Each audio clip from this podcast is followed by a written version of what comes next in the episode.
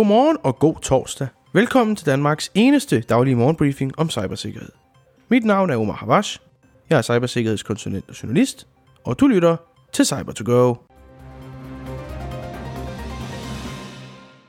Jeg håber, du har haft en god uge indtil videre. Nu nærmer vi os jo weekenden, men derfor skal du selvfølgelig ikke snydes for dine tre daglige nyheder. Først skal vi tale Microsoft, hvor Windows 7 og 8.1 nu officielt rammer helt end of life. Så skal vi til Meta, der igen er kommet i GDPR-klemmen. Og så skal vi forbi Rackspace igen, der nu har fundet ud af, hvor ransomware-angrebet for nyligt kom fra. Og så selvfølgelig en hurtig vejrudsigt.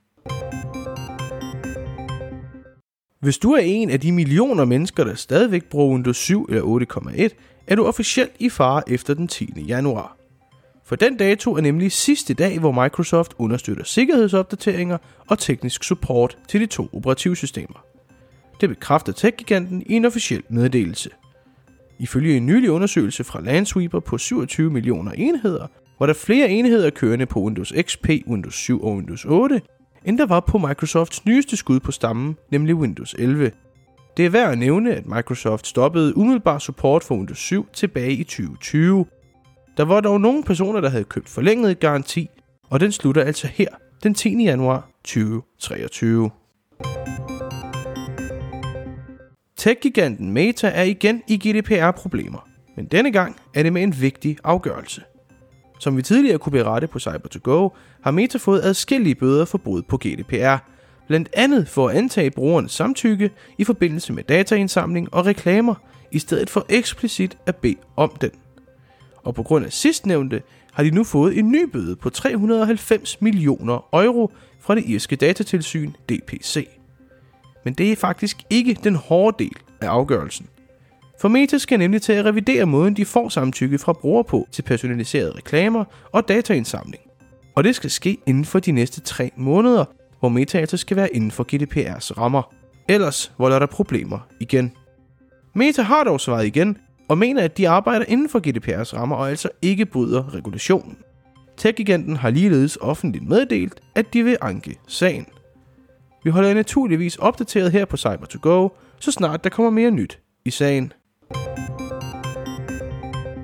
Sidst på året i 2022 berettede vi her på Cyber2Go om Rackspace, der havde lidt af angreb på sin hosted Exchange server.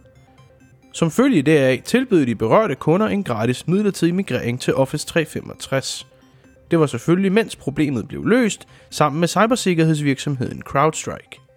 Problemet har man fundet ud af ligger blandt andet i en sårbarhed, der ultimativt set gav hackerne fuld adgang til både fjernstyring og eksekvering af kode på de hackede servere.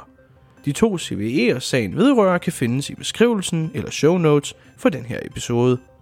Og efter intensiv research og lang tids arbejde, har CrowdStrike nu fundet ud af, hvem der stod bag angrebet. For det er nemlig ransomware-gruppen Play, der for nylig angreb den tyske hotelkæde H Hotels. Play Ransomware er ifølge flere rapporter ikke særlig gammelt. De kom først på scenen tilbage i juni 2022, men har altså siden da ramt en del store navne. Dagen vil i dag for det meste være skyet.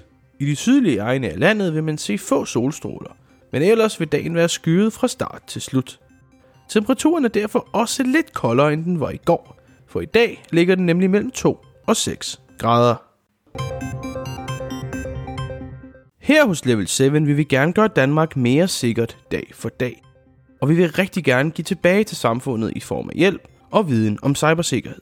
Så hvis du er en uddannelsesinstitution eller en mindre virksomhed, er vi bestemt interesseret i et samarbejde. Du kan læse mere om os og kontakte os på www.lvl7.dk. Mit navn er Omar Havash, og du har lige lyttet til episode 35 af cyber to go jeg håber selvfølgelig, du nyder den her daglige morgenbriefing, og jeg kan nu fortælle, at den er på Google under nyheder, når du sætter dine rutiner i Google Assistant. Så hvis du vil høre os om morgenen sammen med din morgenkaffe, kan du nu sætte det automatisk op i din alarmapp eller i dine Google-rutiner. Mange gange tak for, at du lyttede med. Jeg håber, vi høres ved igen i morgen tidlig klokken 7. Og så ønsker jeg dig en rigtig dejlig dag, kære lytter. Kør forsigtigt,